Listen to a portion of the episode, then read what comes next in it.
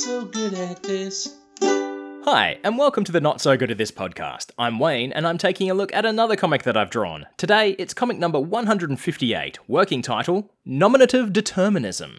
It's three panels long, and in the first panel, we see a, a guy dressed like a farmer, probably because he's a farmer and he's got a piece of hay sticking out of his mouth, and above him it says, Nominative determinism is real. Mr. John Farmer pursued a career on the wheat belt.